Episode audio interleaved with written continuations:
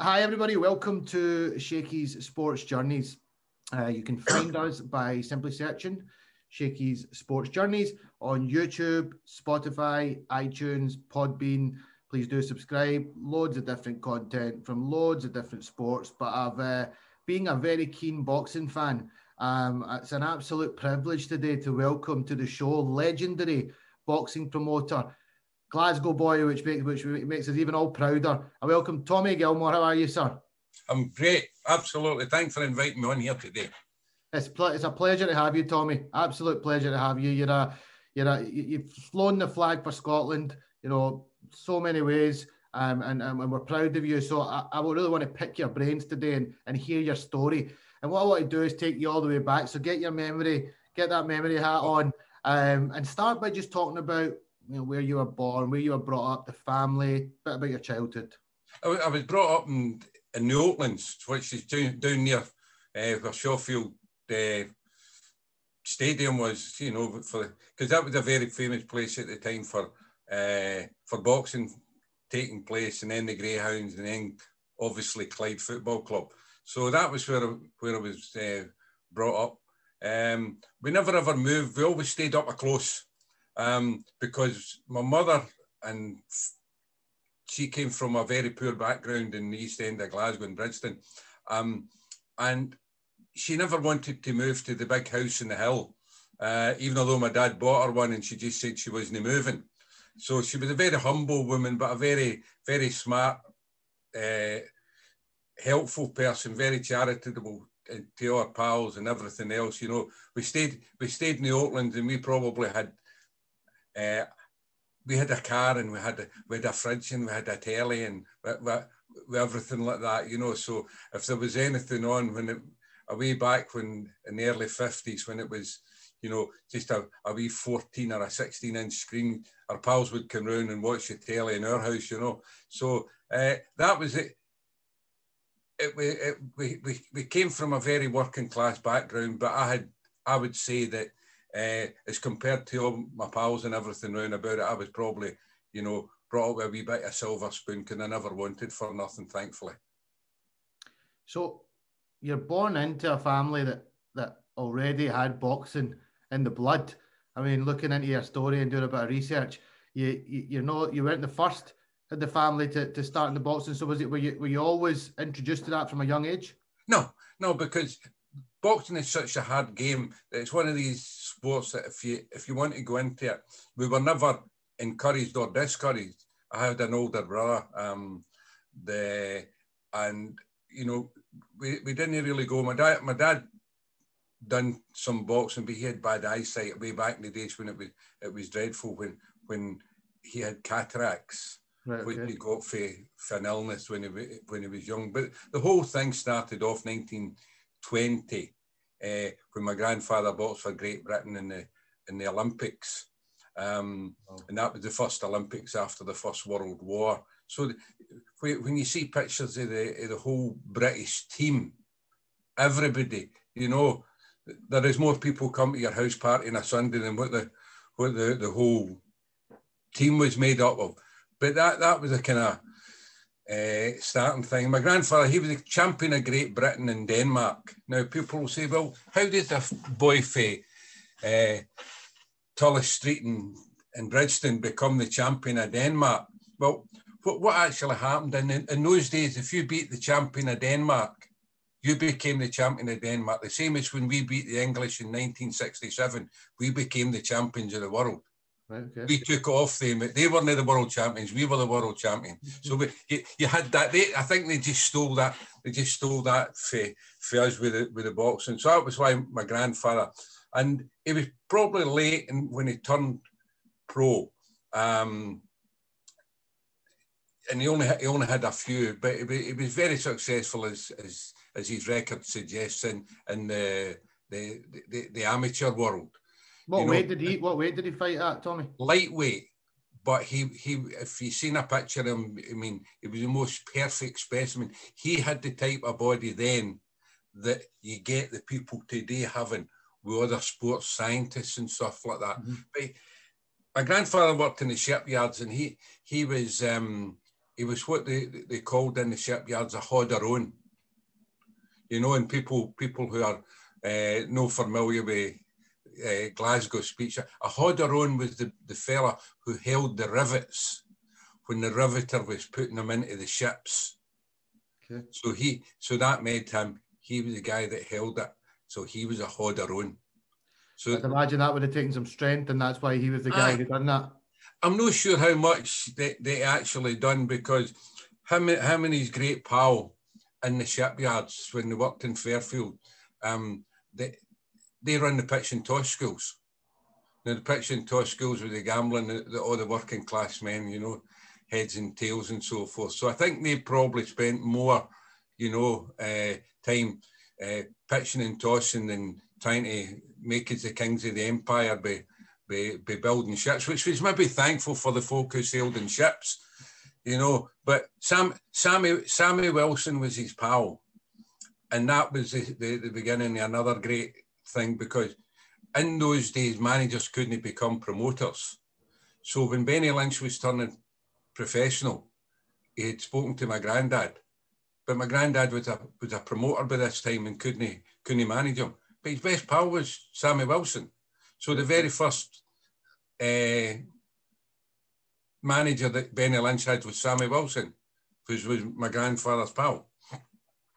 And then my dad by that time, because my dad managed his first fighter when he was 14, which was 1924. Wow. Um, and people say, well, every corner had had boys that were, were fighting, you know, they were that that was just after the war. And but my my dad, because his eyesight couldn't box, so he managed his pals. And and he went on uh, where, where Lynch and them were, were, boxing, but my dad actually managed a fella for, for Bridgeton again, uh, Paddy Docherty and Paddy Docherty beat Benny Lynch five times, uh, three times out of five. So, but Paddy, Paddy was never he. He was just the guy that always had the, the, he he he had that. He knew how to beat Lynch. Mm-hmm. He wasn't in the same class as Lynch, if you know what I mean. But that was just the, that was just, just had his number. Just had some uh, he, just got the other's number. He he he had his number.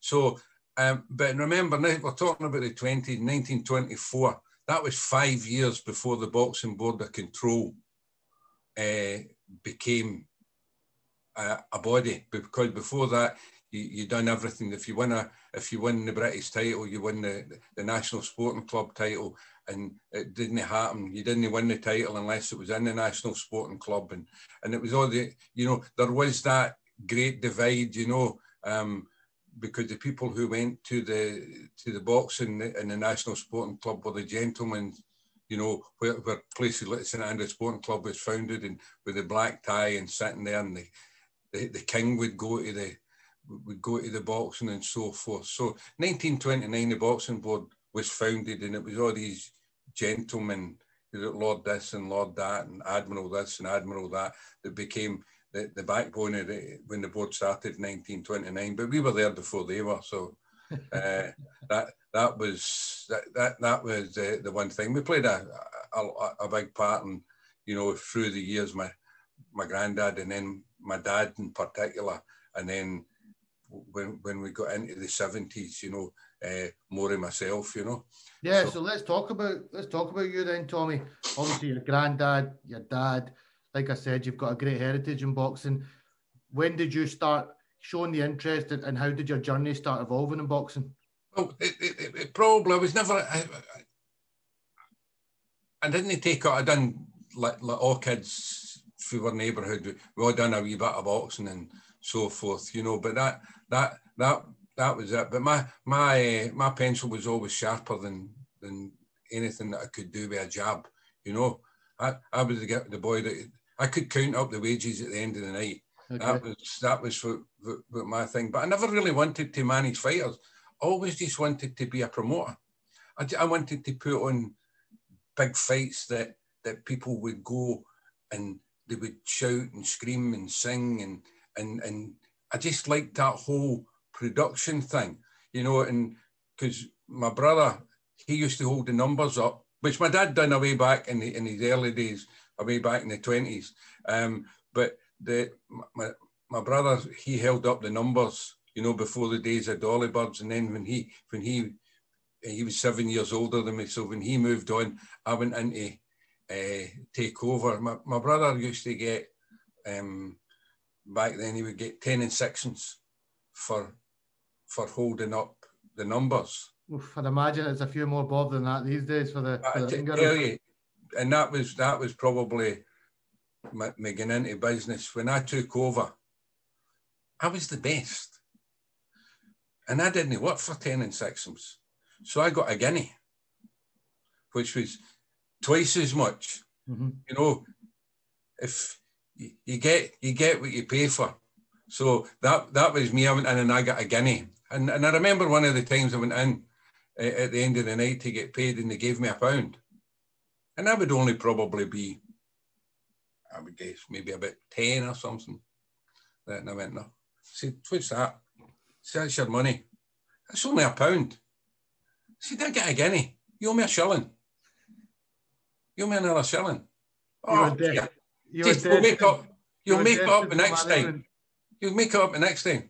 No, no, no. The deal is I get 21 shillings. I get a guinea. So that's what I'm, and I'm not moving. And they were all queuing up outside all the boxers and everybody to get paid. But I wasn't moving till I got my guinea. And I got my guinea. So. Aye. So. oh, aye, absolutely. I'd you know, imagine, I'd imagine when you've sat around a few tables making a few fights over the years, you weren't leaving the table no, until, no. The, until the deal was done fair, fair, fair and square. And, and so, so that that that was that was that was me getting involved. But I played more football when when I was young, and you know, and I was pretty good. Everybody says, "Oh, Tommy was a top class football player," and I, but in Scotland and in and in Glasgow when we played for the Glasgow team, and then we went for the trials for the Scotland teams and so forth. I was all, I was second best.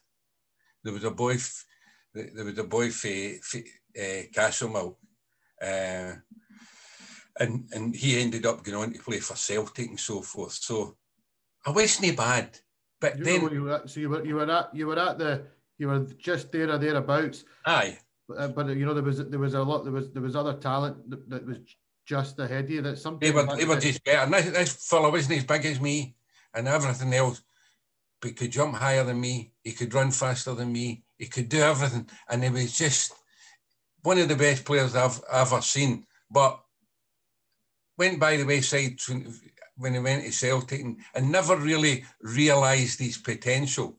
But he, he, he, was a he was a he was a great player. So I so I played wee bits and pieces uh, with amateur teams and stuff like that. But I went out one day didn't have a bad game, but didn't enjoy it. Don't tell me why we probably even win, but I didn't enjoy it. And I mean, I really don't want to do that again. And I just, for that day onwards, and I would be, what, maybe about 18 or something. And I just didn't want to do it again. And I, I walked, I walked away from it mm-hmm. for, for, for the football. And I ended up, I started to learn my trade with it because I'd always been in and about the gyms every every weekend with my dad and so forth. Would that be the would that be the the famous St Andrews Sports Club? Was that part? No, no, no, no that, that, oh, this is this is years and years. That wasn't even a twinkle by then. All right, well, okay. I, I'm I'm going way back to to the late 50s and 60s when I started to go to the gym mm-hmm. with my dad because Sunday was a great was a great day and uh, we we had um, the the Scottish National do down in North Street down in the, or in Olympia Street down in down at Bridgeton Cross and that's where everybody met all the fighters came from all the different gyms and we, we had all the best fighters that my dad had at that time and there was loads and loads of sparring, and that's where I first came across. And the only person I ever idolised in the boxing, and I've met everybody, was Chick Calderwood. And when he was in the dressing room, and I, as a youngster, I would cut off his tapes and so forth at the end, and it was always really nice to me. He was a dour big guy with with most people, but with me, he was never. And and, that, that that was it. So I, I would end up. I was always in and about and watching and learning and seeing what was happening. And then when I took a more serious uh, side to it and uh, just became a second in the corner, working in the corners, holding up a spit bucket, listening to what was happening, all the all the different trainers and managers for all over Britain. And you were just learning, and then you would go to the gym three times a week on a Sunday, and you would work alongside uh, some of the trainers back then, you know, like Donkey Jowett and so forth. And you, you, you would you would learn. And my dad was a great teacher. Uh, you know, when I there was a problem with the trainers, he, my dad would be, was he would go in with the boxers and and he would he uh, would teach them, and it was very cool and calm, and particularly in corners. I never wanted to be, I, you know, was, that was my early involvement. But so for was about 21, I then I then get involved, and my dad was still living, and I get involved in doing things for, uh, be taking a, a, a matchmaker's license and started making matches for all the different promoters up and down the country and you know, and then I ended up promoting uh, shows with one of the trainers that, that, that, was there was Henry Hoy. So Henry and I run run run some shows together, and they, they were they were reasonable successful. We would use my dad's fighters, and you know, so that but that that started to do it for me. But as I was growing up and holding the numbers up, I used to go to the Kelvin Hall and it would be sometimes it was Peter Keenan shows, but the, the, the, the person who I admired most as a promoter was Jack Solomons, who for me, he you know, he was the eternal great showman. And I just wanted to be a big promoter because Jack would was meticulous. When the boxers left the dressing room, he could tell you that it took, you know, 60, 63 seconds to walk through the dressing room to the edge of the ring and all that. Everything was just perfect. Aye, perfect. And he would go and change into his white jacket uh, and his and his flower for for the main event and stuff like that. And there was just something magical about about that. Uh, and that that that's where I probably got the the the main bite for doing that because my dad managed fighters. He did he didn't promote fighters because, as I said, in those days managers couldn't be promoters, which they can now, and I was part of it, but I never agreed with it. But it was just that was how the game was moving. That you know, to to to be a, to be successful, you had to manage and promote fighters and and so forth. So so we've done that, uh, and then I was still working. I was an engineer, a printing engineer, um, and I, I was doing the boxing in the side uh, as a wee earner. Um, and then my dad died in 1979. By this time, I would I had a manager's license, but I would never ever become a manager because uh, I was never as good as my dad. And I still say that because he knew more, he knew more about boxing than I'll ever hope to to achieve. But uh, and I, but I was young and enthusiastic, and I would probably, be, I mean, I would have been ducking and diving all over the place. But he he he was my dad, and we, we didn't go against. So he managed fighters, and I I promoted, and we had some oh almighty roars, you know, at the start when we started talking, you know. In these days, you know, the boxers would maybe get sixty-five pound or seventy-five pound, and wow. and and my dad would want 80 pound. And I would say, you're not getting 80 pound. You're getting 65 pound. No, and we would have rammies and then he would say, well, you're only arguing like that because I've taught you well. I went, but you're still not getting it. But, but, but it's worth it. No, to me, it's not. And see if you don't like it, your boy's off the bill, right? And, you know, so we would have almighty rammies and he never ever says that, that's it. But I know, I know that behind my back, he would say to uh, his pals or whoever he was talking to, his newspaper guys, you know, when your Thomas is doing okay, because if my family called me Tommy, your yep. Thomas He, he's he's doing all right. He'll be bigger than me. Um, but my dad only had two two people ever fought for a world title, never managed a world champion. And here was me, you know, that I ended up with six world champions. I ended up with with promoting in excess of and being involved in excess of 70 world championship fights and stuff like that. But I couldn't, I couldn't, you know, sew my dad's boots, you know, and it, it, it, was, it was always uh, that. But I know that, that, that that's what the what they're, they're, they're going to be doing. And and, and uh, right now that, that we're in talks with, that there's that, the fella, I don't know if, if you've maybe seen his, his stuff that uh, bend it like Baxter and bend it like Brat back and stuff like that. Well, we're talk, he he's right. He's writing a thing, you know, that will be about me and Pat Clinton for the World Championship with Tommy Gilmour and Jim Gilmour looking down to make sure that we were doing it all right. So ah, that'll be that'll be that'll be that'll be some piece. But that takes me on quite nicely actually into that conversation because that was your first promotion of a world title fight. It was at the Kelvin Hall, which must have been a dream for you because, like you say, Mr. Solomon, you, you, you looked up to him and he'd been doing stuff there. So that must have been a dream for you. And the fact it was a world title. But talk to me a wee bit about Pat and your journey with him and leading into that, leading into that. Well, what actually happened, I didn't manage Pat for the beginning. It was Burt McCarthy.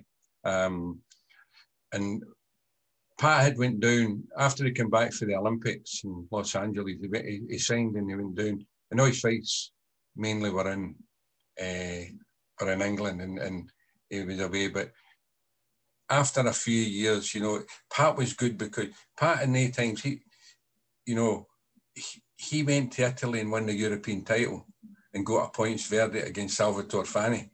Now, you didn't go to Italy and get. So that was how good Pat Clinton was. Mm-hmm. But he just needed a wee break.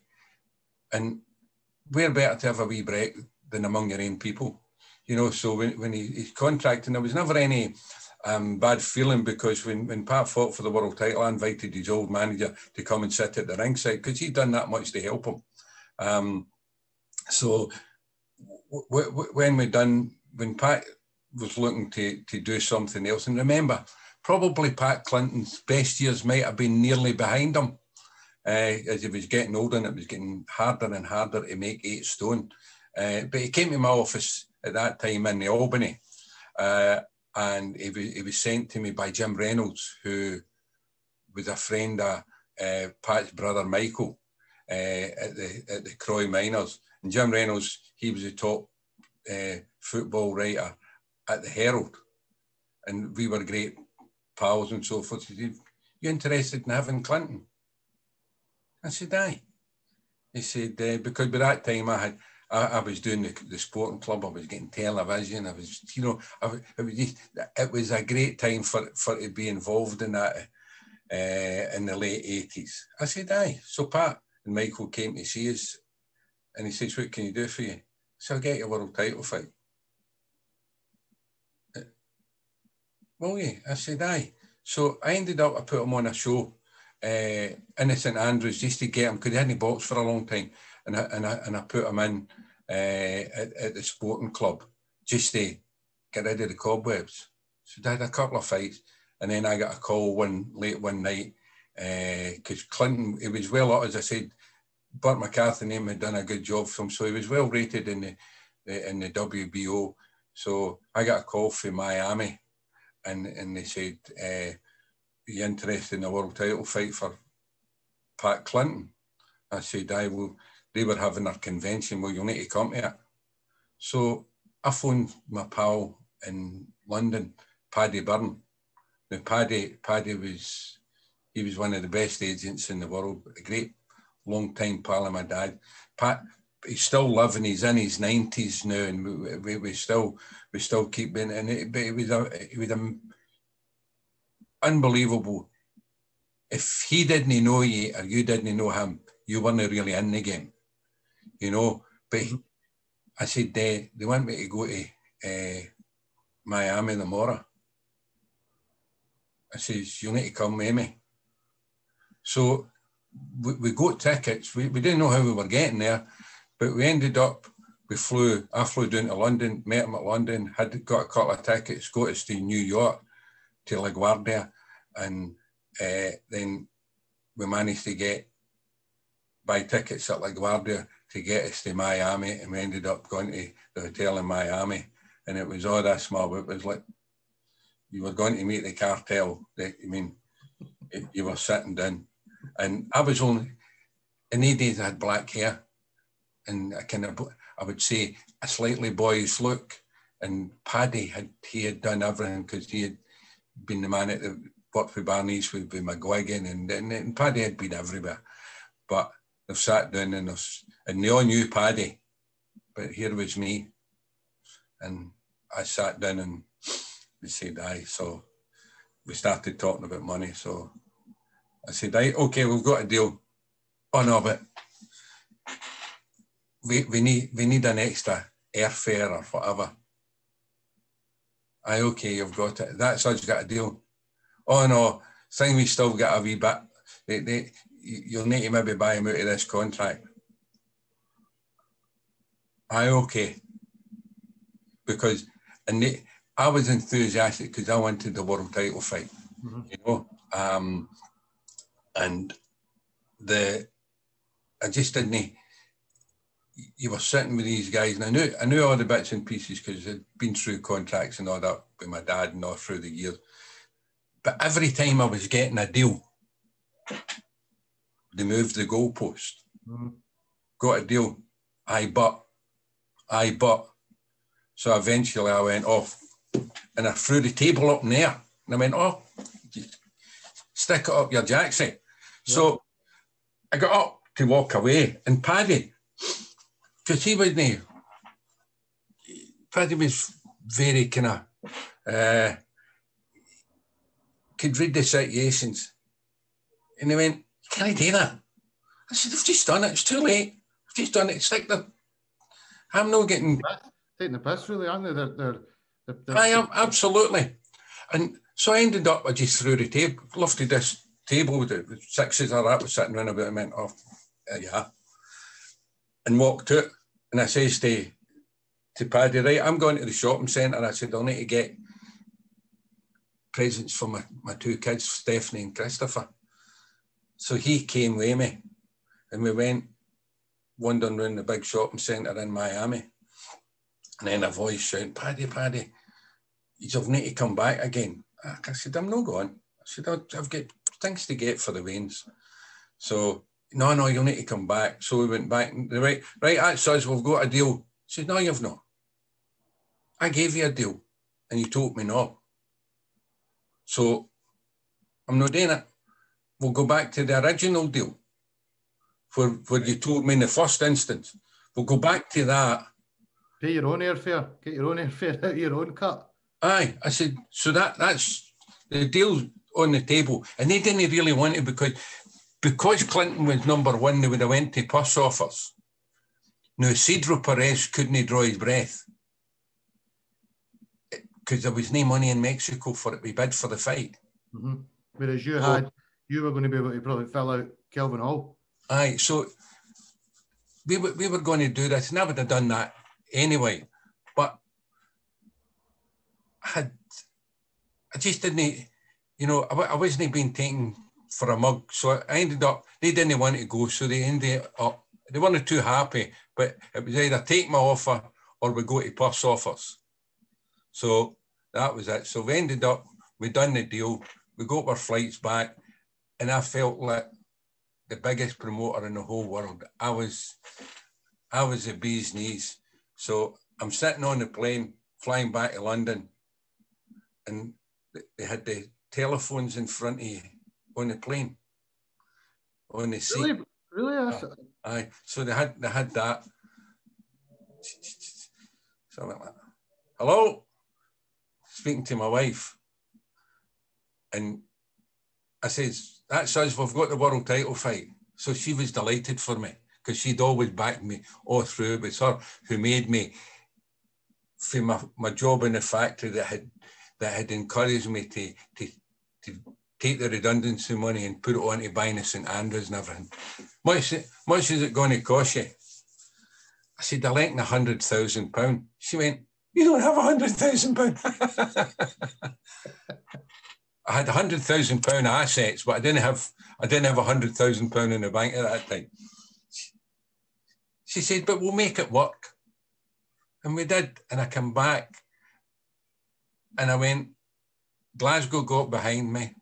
And that was a great thing. Glasgow, Glasgow gave me twenty thousand pound of help. Uh, a guarantee against loss. No, they didn't give me money, but they, they, they we, we done a deal whereby, because I was always against using taxpayers' money to enhance a person's profits. Mm-hmm. So I said, no, no, it's not the money I'm looking for. I just need you to give me a wee cushion. So that was me doing to only losing 80 grand, right?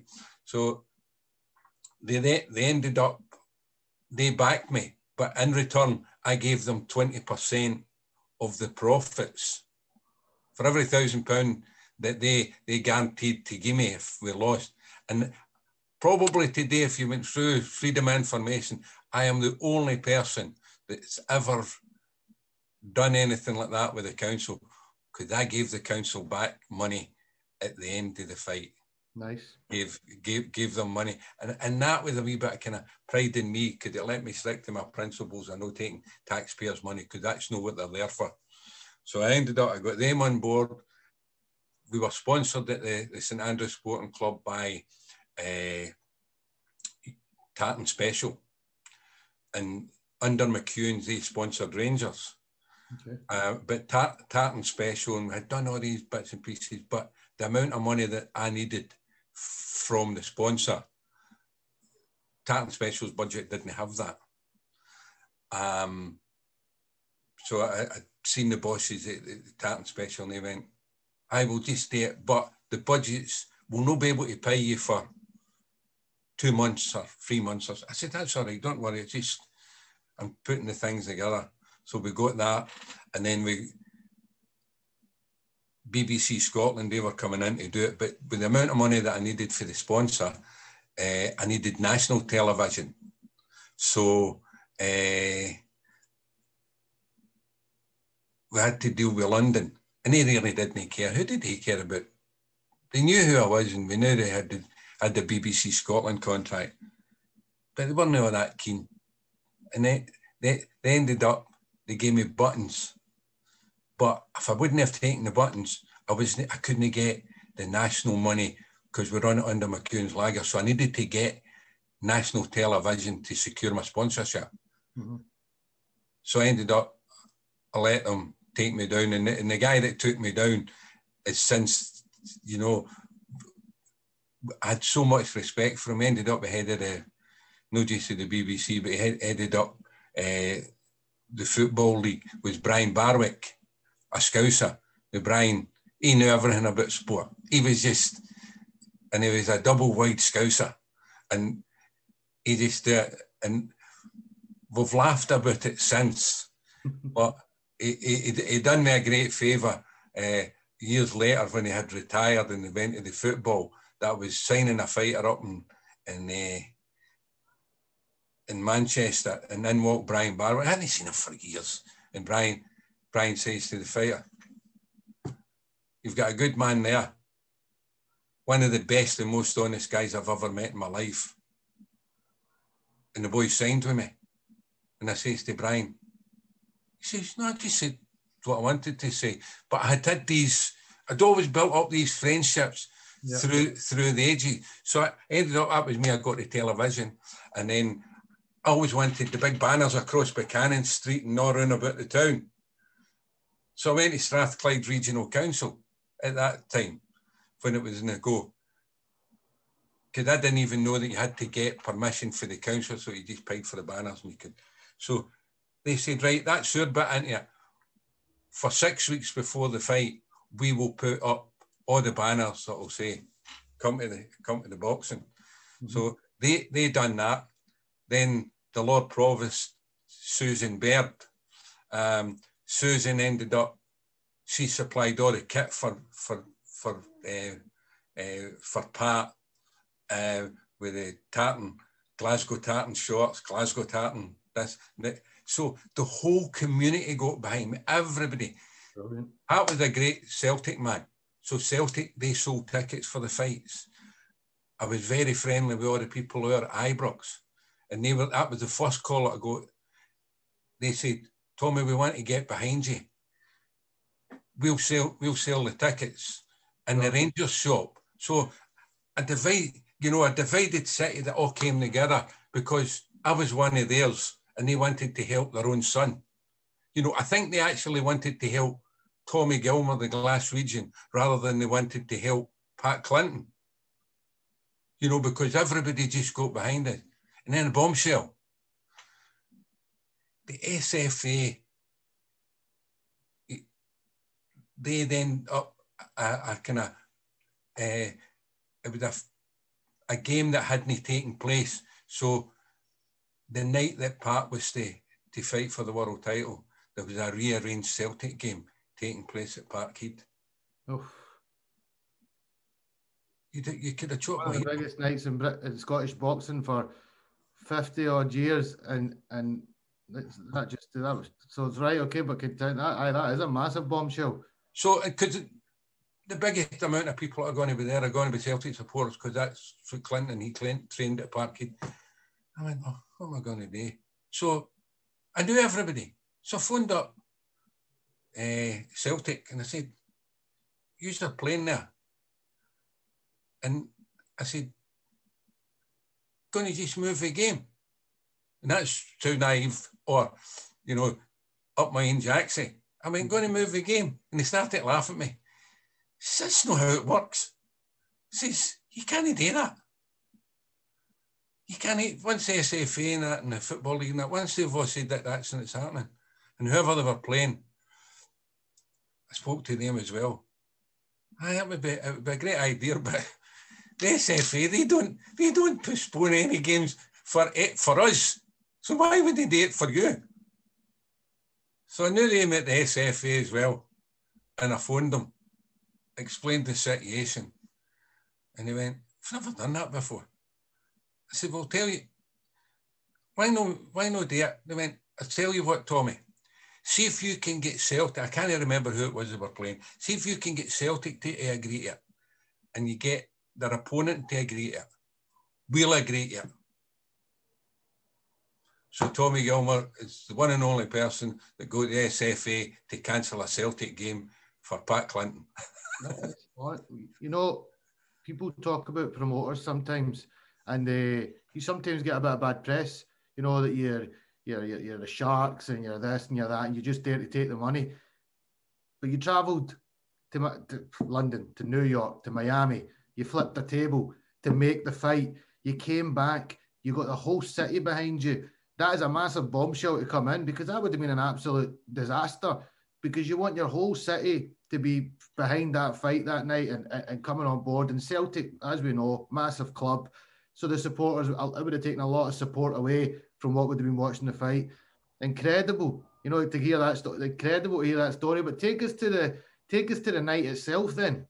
Well, the night itself, we had but a lovely big glossy program, and every newspaper guy, you know, from John Quinn at the Evening Times to Jim uh, Re- Reynolds at the Herald to Dick Currie at the, the, the every, every, newspaper guy in Scotland, Stuart, I think maybe even Stuart Weir as well. Everybody wrote a full page article in this big, beautiful, coloured, glossy magazine. Uh, and they all done it for nothing. And when they came to the fights, they were there to work to report the fight, but they brought they brought their wives with them as well. And we got it that everybody, and if you look all around the, the ringside, and Jim Watt and Ken Buchanan and Stephen Henry and all the football players, everybody that was anybody was there. Was that, was that my night? Because what, did you, I didn't even. Get, what did you get in there that night? Uh, 2075. You know, which because that's all it held. yeah, so you packed it. You had it. Aye, it was absolutely sold out, and but we were running so close because it, we, we, had done that. And to, to, to be honest, a lot of the expenses they had running the fights and going back and forward to Los Angeles, uh, to Miami, that I just paid it because that was my dream.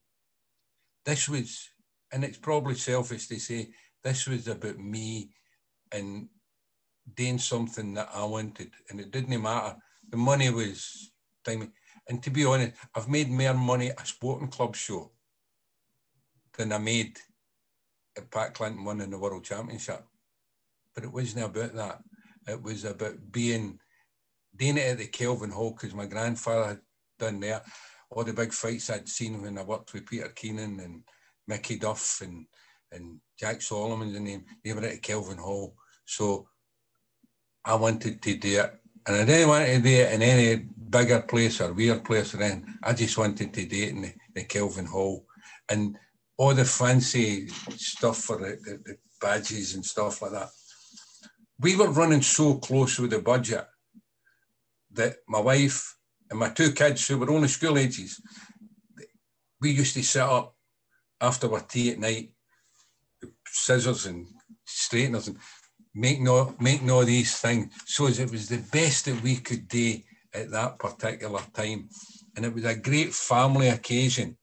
And it, it was just absolutely magic. And, and I probably had, after it was all done, and I can I came down to earth, because we'd spent we spent the best part of about three months because I think it was November I had went and this was taking place in March. So I just lived and dreamt it for all eight months. And when it was over, it was coming for a high to a low that was unbelievable. For every, you know, I wasn't, I just wasn't functioning. I would go into the office, I couldn't function. It was just it was painful. But if somebody said, "Would you swap it?" You know, to to to go back and do something else, not a bit of it. There is no too many people that said, you know, I've had a dream and I fulfilled it. And that was my dream. And all the world titles I was involved in after that, there was never another. You know, it was only there's only one Paddy Clinton as awesome. And that that that was what it was about, and it was quite selfish. And my, my son was in the ring with me that night when, he won it, and it, it was just marvelous to that we done it as a family, you know, and everybody was shouting and cheering for it. It was great, absolutely great. It, it, you know, it, to hear listening to your story and hear and I feel like I'm uh, reliving it with you almost because I can see how much passion I mean, you're sitting here talking about it now, but that back then you must have had sleepless nights. You must have been up to, you know, it sounds like your wife and it was a massive. I read somewhere actually that your wife was a massive um, influence in supporting you. But talking to you now, you can see she still had a family. She still had a family to run. Aye. Still two kids were at, school. And, and and she, she had to she had to do all the thing. And all, all our future was all, you know, because at, at that time, we weren't poor, you know, we had our own house and we had, we had our car and we went on holidays and all that. But to put up, you know, when you when you say that your house at that time, I think my house cost 12 and a half or 14 and a half thousand for my house costs. But here I was doing hundred thousand pound to run a boxing event. Yeah. She had to be 100% at her back. Uh, and, and it, yeah, it worked and I knew it would work, you know. And it, uh, you, you, you had a vision and, and, and you knew what you were. Oh, you I had, that had to, that had to happen and, and, and we all done it. And everybody, I can't, I can't think of anybody, you know, all my pals that we went about with that, everybody got at the back of it and just supported it and and you know all the press because when when the verdict was announced, I think you can see Stuart Weir in it. They jumped up like you know like demented football supporters. They were up giving it Yahoo! They've done it, and they're all the all the all the pressmen are all dancing at the ringside. You don't see that. Aye. Never before, never since. Yeah. You know, but but that was it. And I bet know, there was a I bet there was a party in Glasgow that night. Oh, aye, yeah. I spent more on the party than I made profits in the show. I can imagine. I can imagine. But again, you, again, you say it wasn't about. It just wasn't. Wasn't about the money. You you will never ever. Your kids will never forget. No. Your grandkids will be told about it. You know, it's a, it's a it's it's it's after fifty years for that, something like that to take place. You should be you should be always be proud. I'm sure you are. You, you should be very very proud of yourself for that and your family and your you know to your wife as well. Unbelievable, unbelievable. I wish wish I was around to, uh, to to have, wit- to have witnessed it. So still... yeah, that would have been another ticket would have sold. Oh. going, going, going forward, then you know you'll never ever achieve. I, I see what you're saying there. It, it's hard to top something like that. That that feeling. But you went on. You went on to to manage and promote six world world title. You had six world champions in total. Just touch on a few of those. Just you know where the fights were, who the fighters were. I but I mean, but, but was involved with one of the, the, the, the ones in the, who's closest to my to my heart and, and, and was so loyal and everything to me was Jawaid Khaliq. And Jawaid, Jawaid was the nicest guy that you could ever possibly. He, he used to be with Brendan Ingle's, mm-hmm. and then he left Brendan Ingle's and he came with me and I put him on one of the shows that Barry and I was doing and had a couple of fights and then we got him a Commonwealth title fight. But then then we got him a world the world title fight. Um, and he won that. And he, he, but again, I don't know whether whether I loved him as much because when I would go down to Nottingham, his dad and his brothers, and they would take me to you know, the the restaurant that, that the family would go to, and we would all sit down and eat curries and stuff like that. And if you done anything for them, that you you were always thanked, and you know anything you say that that was okay. And that, I, I managed him, and he was man, he was he was looked after the trainer down there, Chris Aston, who I went on and, and had, you know, like uh, Dale Robinson and James Hare, who won a world title, and Mark Hobson and so forth. So, so we had, we had not a bad team because I didn't interfere with the trainers unless there was something the matter. I just managed, I just kind of managed fighters and, and promote them and created opportunities for them. But Jav w- was that, and that was one of the funny stories, and the, the reason I've mentioned it, because Jav Jav was a good a good banger, and big big tall boy was, but he was fighting a guy called Nesterenko, a Russian defending his world title. So I, w- I was sitting at ringside as I always do, you know, just in a, a chair like I'm sitting now and I'm watching it. Things is not going great. And at, at that time, I, I just started to wear glasses and so forth anyway, but uh, but I'm sitting at the ringside and as I said, things is not going to be. And I'm always in people would be watching because I was, and I'm, I jump out my seat and I would go to the corner and I'm, I was just a bundle of nerves. Uh, and, and it wasn't it wasn't that I wasn't in control, but that's just the way that things affected me because I got right into it. And then just the 11th round, Javis went, bosh, and he's hitting Nesterenko. And Nesterenko's went down like a pack of cards and I've went for a sitting position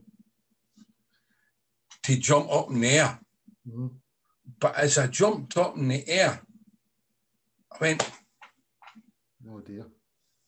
And the secretary of the boxing board, Simon Block, he went, You better get shouted to the ambulance man, you better get round there. Tommy's taking a heart attack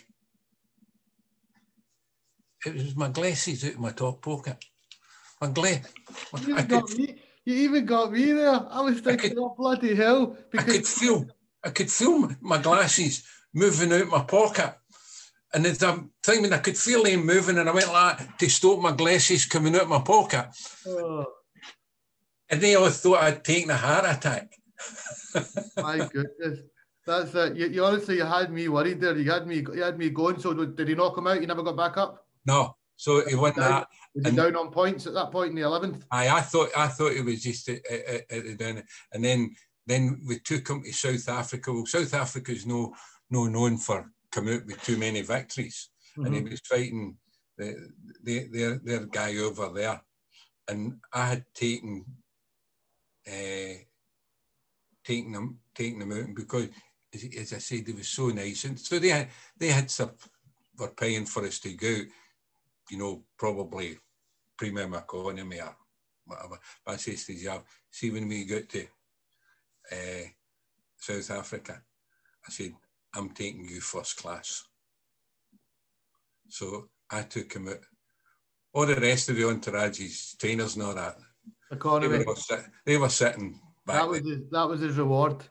So he sat and he went, oh, these big, big seats and sitting there and people asking him what he would like for his dinner. And but that but it was as much preparing him for the world title because this was this was big and it was it was uh, when we went over there. But Jav was the nicest guy and didn't he wasn't he an outgoing person probably at times lacked a wee bit of confidence in himself. So it was important that he was made to feel that he was the most important guy in the world. So I didn't want to go in business class or that because the very best for the best champion in the world was first class, you know, and you could just see, you seen the difference that that he started to believe that he was a good fighter. And when we took him to to the hotel, and the, the hotel, the promoter had gave us a nice suite, and Jav went at me. This is bigger than my house. I tell you, it was bigger than my house. this was massive. And all of a sudden, you know, he could feel that I'm an important guy but I'm a humble guy. Very, very, he was a very religious boy as well. And the we, we Jav, but he went out and he, he won that fight, stopping the other guy.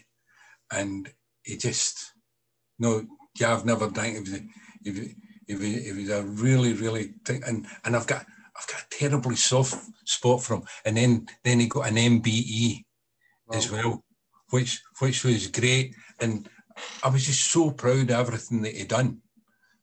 Uh, so so that that that was one of them, and you know, and, and then there's other stories, you know, that and that that, that, that you had, but they they're the wee ones that kind of stick my heart, stick my mind a wee bit because, you know, he, you had, a real, had, you had a real bond. You had a real bond with Pat and Jab. And sounds like as things was changing and television was changing and Barry had lost the, the, the, big TV contract and so forth, and people were blowing into Jav's ears to oh, come with us, we'll do this for you, we'll do that. But Jav, no. He went, Tommy took me to the top, and if if anything, but at that time he was starting to he'd, he'd reached his peak and he was starting to go that way. Mm-hmm. And he didn't deserve to go that way. So I had said to him, but I was glad that he took my advice to retire. So retired as the undisputed welterweight champion of the world. Unbelievable. And they can't take that away from you. you know, he didn't overstay his welcome and everything. And and all, all during that, because his, his brother and him, they, they had a taxi company. Uh, but I would never ever let him. He went, oh, I'll maybe deal it. No, no. Yeah. All the money they earn for the boxing has got to be put away to be kept for a future life when you're finished. And and you know everybody's no one to fight you. You've got to look after your wife and all the kids. And he kept the business, him and his brother. And when he was training, his brother looked after the business. So I knew that he'd done well. And he accepted and he didn't he didn't listen to the, the ear hole blows which you get today and you got then and you've it for time immemorial. I like what you said there, Tommy. I like you know a lot of bloodsuckers out there that you know want to make that want to make a few few more quid, and I like the fact that you gave him the advice at that point. Now listen, it's time to You know, time to time to hang them up. You, you've you've done everything. You're at, but you've done the pinnacle. You've achieved all the heights.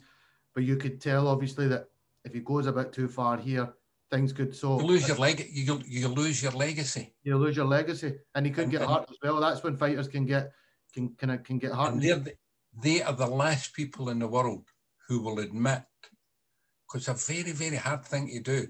You know, and you, and you hear them. I was listening to a program last week with with with Frank Bruno. See see when you're used to being in the paper every week. Yeah. See, see when you're used to being feted. See when all all of a sudden the invitations stop coming or you're no going and doing something and you're no in the papers and you're no doing the interviews, it becomes a very lonely place, place yeah. You know, and that that's that's that's why people retire and make a comeback because there's a big void left in their life and they don't know how to fill it. Yeah. You know, so you've got you've got to do it, and that was why it was important with Alexei, and certainly in Jav's case, that he kept his the business that him and his brother had. So he still he still had an interest and he still had but but he was a shy boy anyway. But he was, he was good for the whole community. And he's got if you look up Jawaid Khaliq on the, the internet, you'll see how much good that he does for his community and everything everything else. But I've said and I've fell out with boxing the past time you called it a day. And I don't like to say it like that. I used to use it, you know, instead of gaining my fight every six weeks, I would make it every six months so that they knew well, I'm not getting many fights, I'll just chuck it. Yeah. You know, and and it wasn't for for being cruel because you knew that that they weren't going to get to they were maybe British champions or European champions or world champions, whatever it was, but they weren't going to get that. They were going to be used as a stepping stone for somebody else. Yeah. But and I fell out with one fighter in particular because I told him it was time to chuck it and ended up he went elsewhere.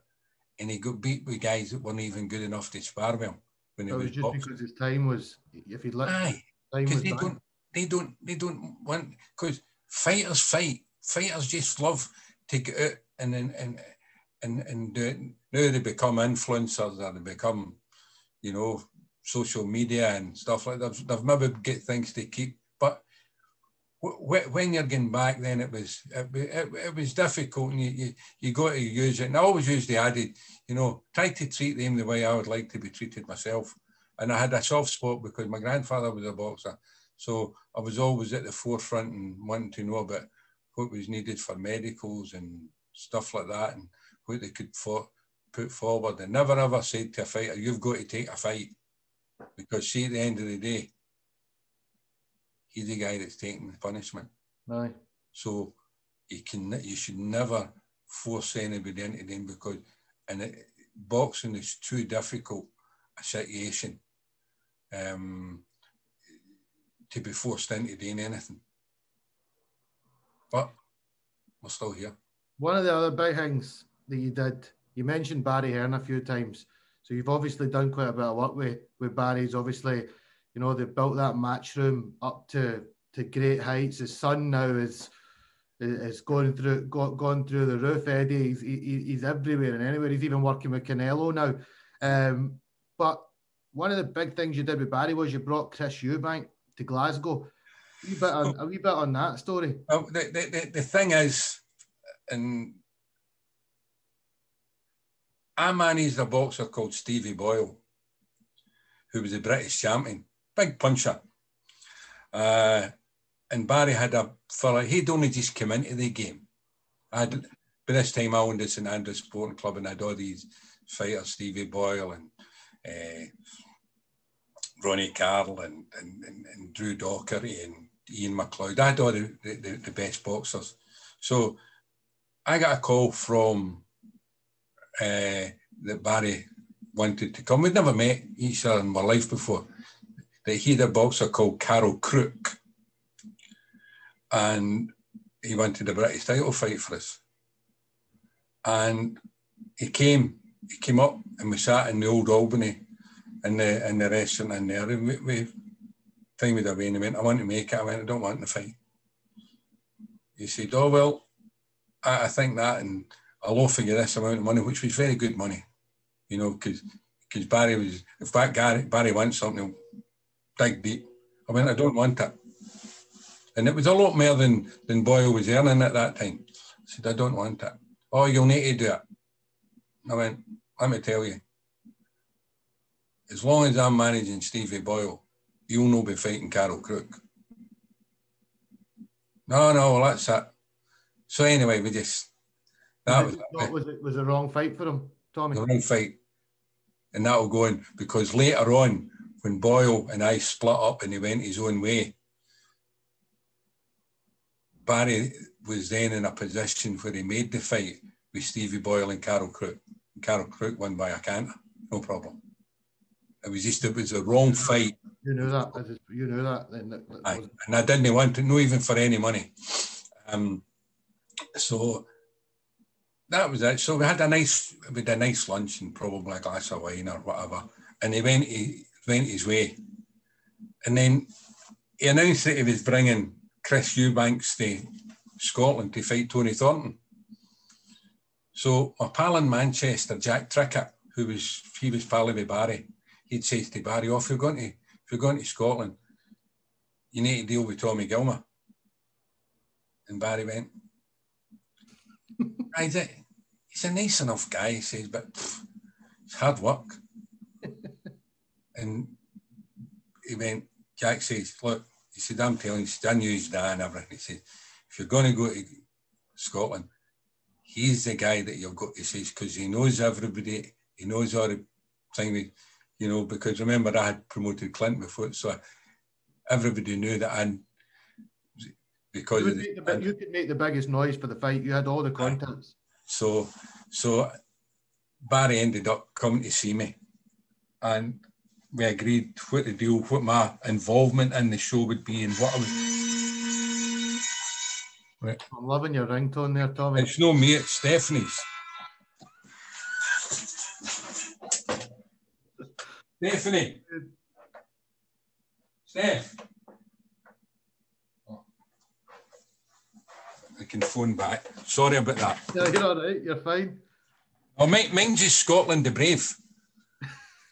I like that. I was, I was, expecting you to start jumping around there. That's a, that's a great as well. But I like yours as well. But I, you were saying, you were saying. Aye, so, so, so he came and and and he and he done, uh, he, he, he done he done a deal with me for for what, what we were our involvement, what we would do, what we would provide, and so forth. So we were like helping to manage the show for him. But then he, we, we, we signed the deal and then he moved the deal and, and put it into a bigger setting. So that meant all the numbers didn't add up for me then.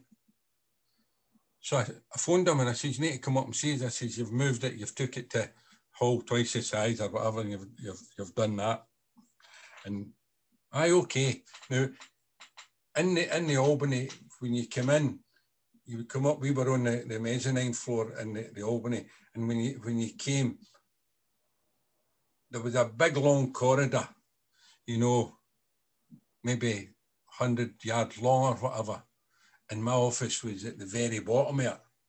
And I could look down from if my door was open, I could look down and see people coming in. Now I sat at a nice big desk in my office and so forth and I had a settee, which was a bit lower. So Barry's a big, big guy, you know, very imposing. So at that time, I was beginning to reckon because he was always upbeat, energetic. energetic. So he had to come in. And I went, just sit down there. But my seat was that low. He had to look up to me. You see? Aye, right. I said, this is not right. He said, all right, okay, what, what's the matter? So I went, that, that, that, and that. Ah, be okay. So I shouted to my secretary in the next office. I said, right, come in, make the changes on the contract. I says, and then it, she, so she done that. And I said, there you are, Barry, you take that away. And if that's what we have agreed today, sign it and send it back to me. And he just took his pen, went to the back page and signed his name. I say, I said, you never even read that. He said, if you tell me that, that that's okay, it will be okay. And that was that was the last contract that I ever signed with him. From then on, we became pals. Mm-hmm. We became family friends. I've been Eddie and Katie's wedding and they were at Christopher's wedding and stuff like We became family friends. We went on holiday together. We just had to, but we're so, so different for one another. And that's what, what the beauty is. You know, when I get something in into my, my head, I've got to kind of get it done. Get it done. And Barry, Barry was, I was nuts and bolts and sorted things. And he was. It'll be all right. We'll get it done. Just... We'll get it done. And if we lost money in one show, we'll get it back next week. And it was great. And, it, and for, for all I was good at what I was doing, um, there was certain confidences that I learned for Barry.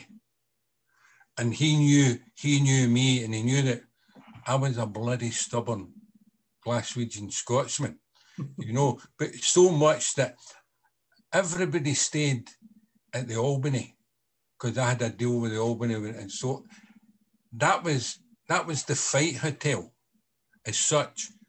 But Barry put Eubanks down at the Crown Plaza so that Eubanks and me wouldn't go head to head.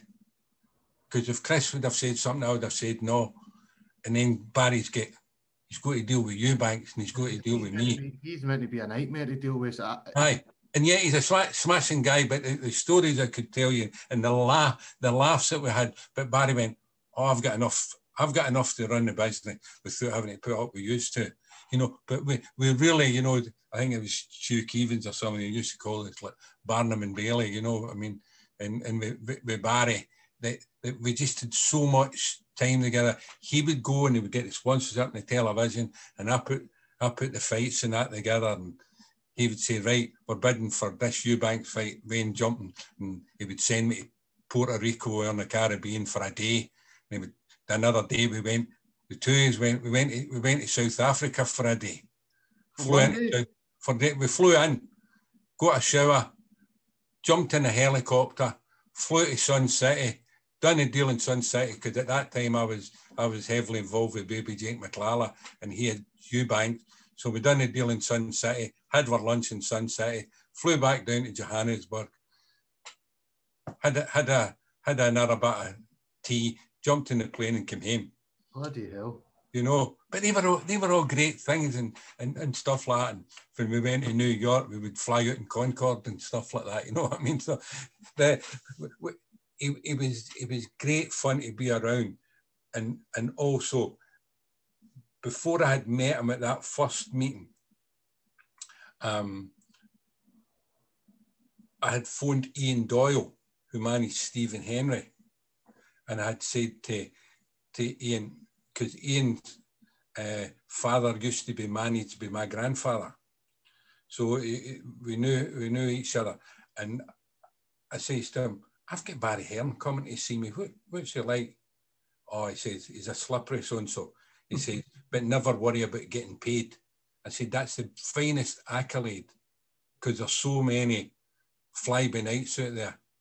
And and I've seen it uh, that happening because when Stormseal went to the wall, Barry Barry put his all his own money into to save snooker tournaments and stuff like that. And that's exactly how we've, we've sometimes I owe him money, sometimes he owes money, and we don't bother settling up to to we sit down with a bottle of wine and write each other a check.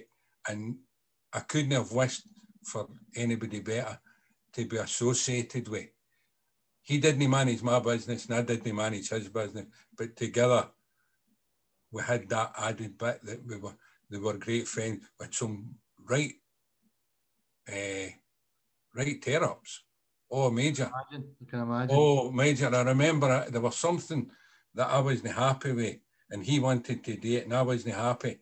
And then at that time, I, it was the early days, so I had the, the phone in my car, and I had the, the all, all, uh, the the the, the, the, early time, and I phoned his, phoned his car phone, phoned his office, phoned his sis, no answer. And by this time I was getting majorly pissed off. You see? So I come in and it would only be mid-afternoon. I says to Veronica, my wife, I went, right, drive me down to the airport. Where are you going? I said, I'm going to London. I'm going down. I said, he's not answering the phone. I'm going to see him. So I'm doing, and I'd only probably got to Paisley or whatever. And the lad phones me and he went, hello, how are you doing? And, and he would give me all the, and I went, what you want? He went, you, you were looking for me? Aye, aye, day. I said, eh. He said, where, where are you? I said, I'm in the car. Where are you going? I said, I'm going to the airport. Are you going somewhere? I said, I'm going to London to see you. I'll no be in. I'll no be in. I said, well, see when you come out of the house in the morning to get the milk, I'm the guy lying beside it. He went, aye, right, just turn the car around, go back to the house, have mad passionate love for your wife, and we'll speak later. And he just totally defused me. Yeah. Absolutely just annihilated me. And he phoned me that night. Now, what's the trouble with you? You're, could you always think I'm a bit wonky. What's the matter? So I would tell him, aye, all right, right, right, we'll just date your way or whatever. Or here's why I want to date my way. But always, we always wanted, but we, we've not, we've never fallen out. Another, another time, what, what we done, because he got me involved in the snooker or in the darts, because mm-hmm. I was retiring. I was wanting to retire when I was 55. And Barry said to me, you're too young. He says, you'll climb. He says, you'll know. I said, Veronica, we're going to do a lot. He went, you do a lot of travelling and now. He went, you're too young. So uh, I said, aye, okay. You know, because I would tell him and we would discuss things and he would give me the wisdom that he's got. And he, I went, aye, okay. And then fortunately, then, then there was a financial crisis where everything was folding up.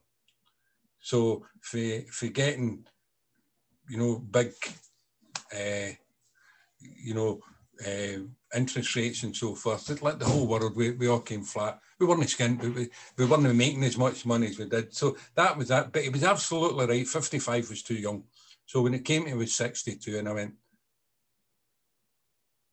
I'm chucking about when I was after the 55 carry on, he says, We've got to get you involved. I said, I'm just retiring. I said, I've been doing this for 40 years. No, no, he said, there's a guy, he said, that's coming out of the snooker or out, out of the darts. He says, and he says, a good player, he says, a Scotsman.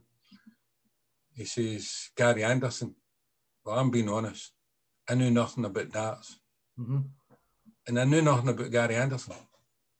So he, he says to me, no, no, he says, go and meet the guy. So there was a the, the, the, there was a thing at the the Royal Highland Showground. There was a the darts there. So Gary was coming up to see me, and we, so I picked him up at Glasgow Airport. And before we got to Livingston, I was his new manager.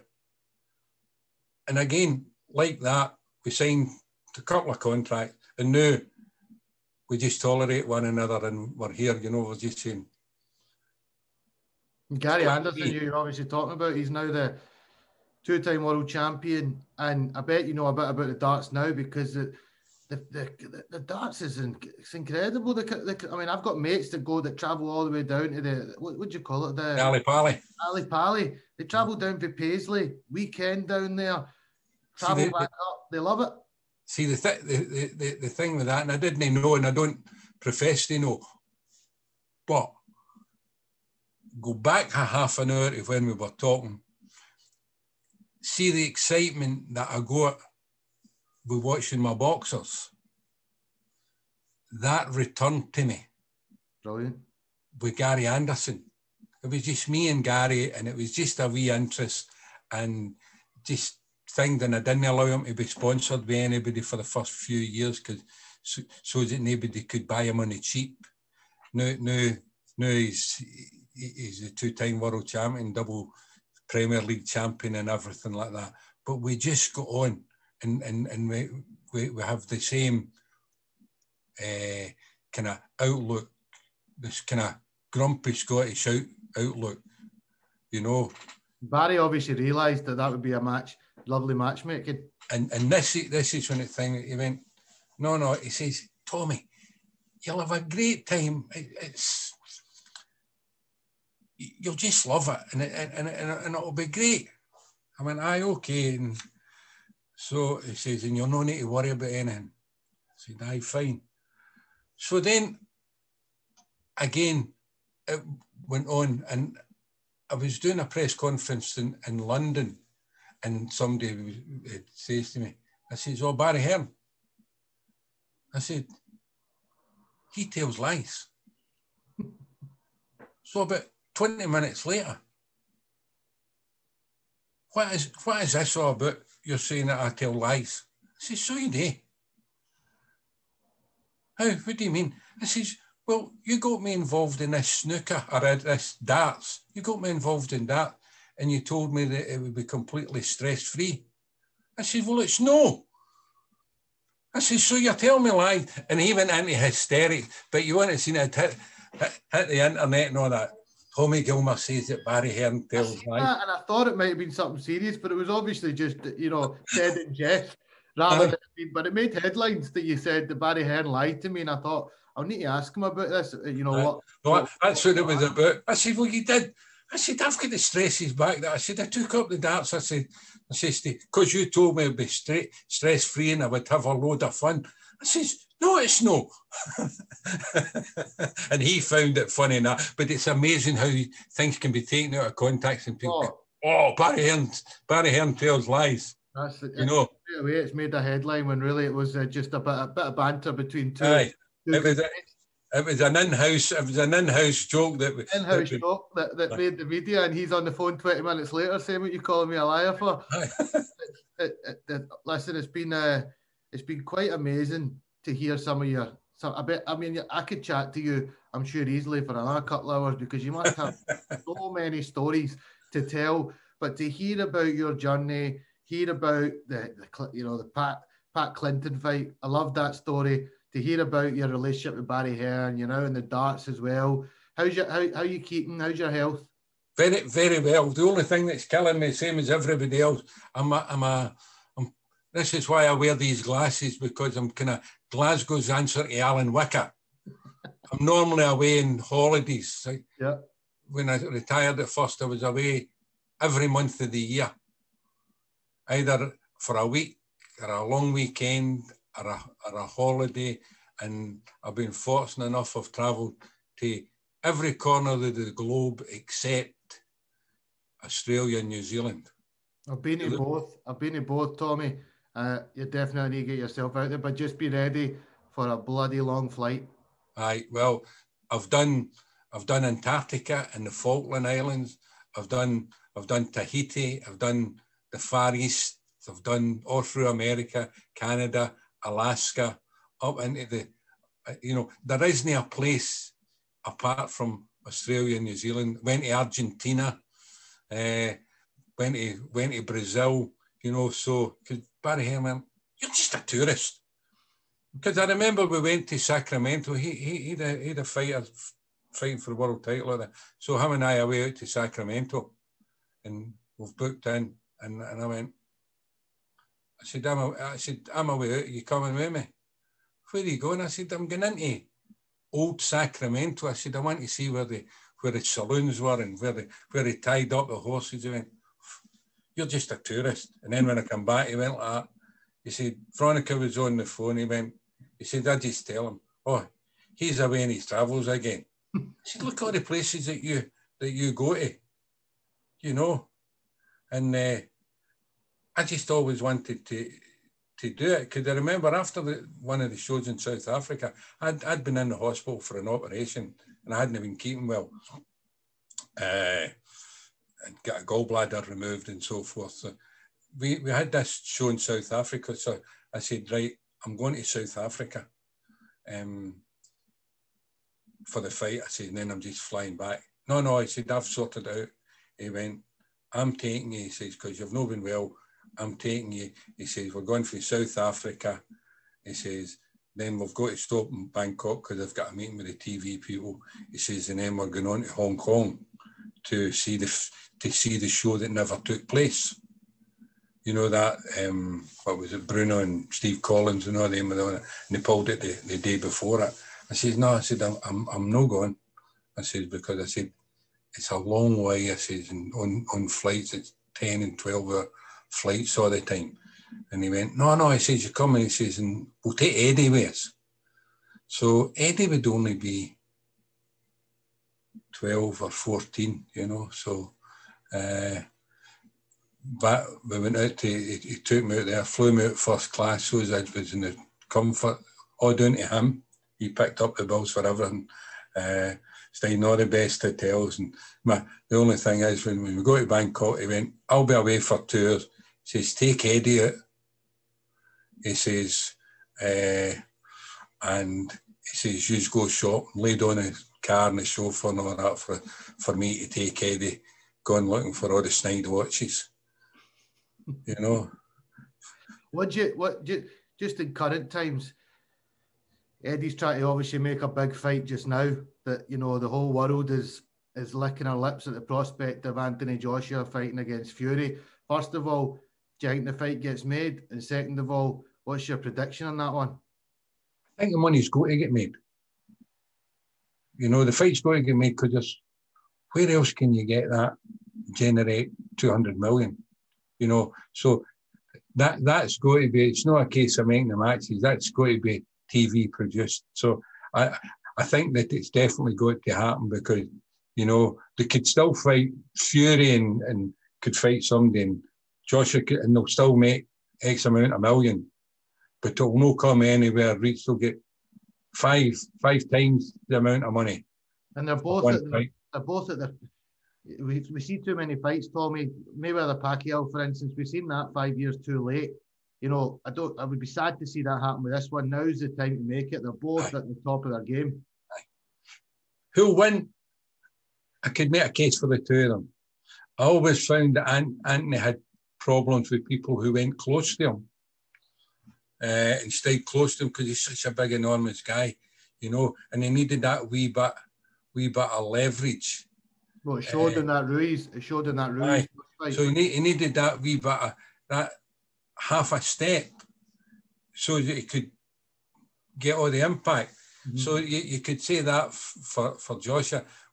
We we um and well, a lot of the styles of the fights you, you see with, with Fury, that he tends to lie in and, and top at people and, and might, might nullify them. But if the fight goes at a distance where an Anthony hits you, yeah, you know, you know, but you seen how brave that Fury was when when he got up off the, the canvas because you would have. Thought he was asleep. No, he would have he would have laid odds that, you know, he, he, he was never getting up in a million years, but he got up and he showed it. I think it's an absolutely fantastic match where you're seeing two guys, as you say, you know, at their peak and, and, and deserve. I'm not into all the trash talking right enough. I, uh, yeah. I it sells the fights, doesn't it? Again, with social, it shouldn't need social media. The, the quality should sell the fight. You shouldn't need to say things about people. You shouldn't need to say things about uh, and denigrate each other in, in, in any shape or form. I'm just I'm just no no no into that. But there again, um. Well, if you look at if you look at the the Eubank Benn days, people people as much as I you know some of it went a bit overboard. There's no doubt about it but people were just gripped by this hatred between the two of these guys. Aye, but the, the, the thing is, you Eubanks was just so funny, and and and Nigel was so intent, you know. So when when we, we, we had these fights up here with Benn and and, and Eubanks, and, and each of them had their had their own personalities. But I, I, I enjoyed it better than, you know, because when you see them having press conferences now, you know, everything's all for the internet. I like I like to get back. We when we done the Eubanks, that was prior to the internet and stuff like that. When we done Eubanks and Tony Thornton and uh, and Eubanks and and uh, the, the, the, other guy, they'll get that done in the other the other line. Uh, you got Eubanks. Uh, when he when he fought when he fought the Irishman, uh, close, very close, and things. And people would maybe say, "Oh, you shouldn't do that." Barry Barry Barry couldn't make the press conference that day because he normally would lead it off, and I would have the bits and speak about the undercards and so forth. But he said, "No, no, you do, you you tell me that that day and so forth." And that's what I'm saying. With a lot of the things and the, the BS and stuff like that. But Barry taught me a, a, lot of that as well. You know what I mean? Uh, that he was the, the, the ultimate salesman. But I remember sitting that day, and Ray Close was a Mormon. Okay. For Belfast, and just being, you know, the Glasgow and West of Scotland press that were all there, and TV was there, and the radio was there, and and probably twenty different reporters for all the different newspapers and so forth. And Ray Close, and this is absolute and God's honest truth. Ray Close was asked the question because remember all the troubles in Ireland and what was happening. So he was a Mormon, and the, one of the West of Scotland press says to him, "Are you a Catholic Mormon or a Protestant Mormon?" now, we just thought that this was was the funniest funny thing because you could only say you could only say that wait in the west of Scotland. Mm-hmm. But I mean, if you were saying it today where things people are ultra sensitive and ultra woke and everything else, but that was funny for me. You know, the, guy's religious beliefs is Mormon, and he said, "Are you a Catholic Protestant Mormon?" And and and that and nobody took offence and we all laughed and every, everything else. But they were the beauty of having live press conferences rather than, uh, and, each newspaper would ask their own questions. And whereas they're all fear now to ask, you know, they all want to have their week. Oh, uh, can I get five minutes from here? Can I get five minutes from there? You know, rather than just having an open press conference and having a laugh because we made them, they were, they were fun. You know, we made a fuss of the press in the days.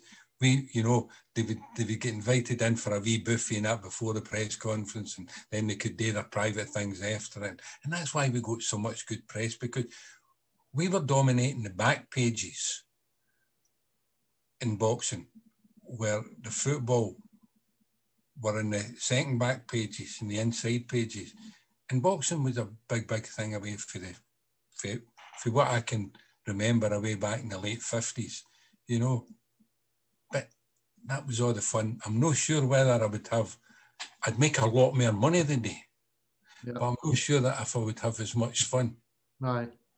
Oh, you know, you're right. It's um, the time times have changed, and you don't you don't get to see those open banter. The, the UFC still do it a wee bit. The, the MMA they have like an right. open, and it it does it, it, it makes for a lot of banter.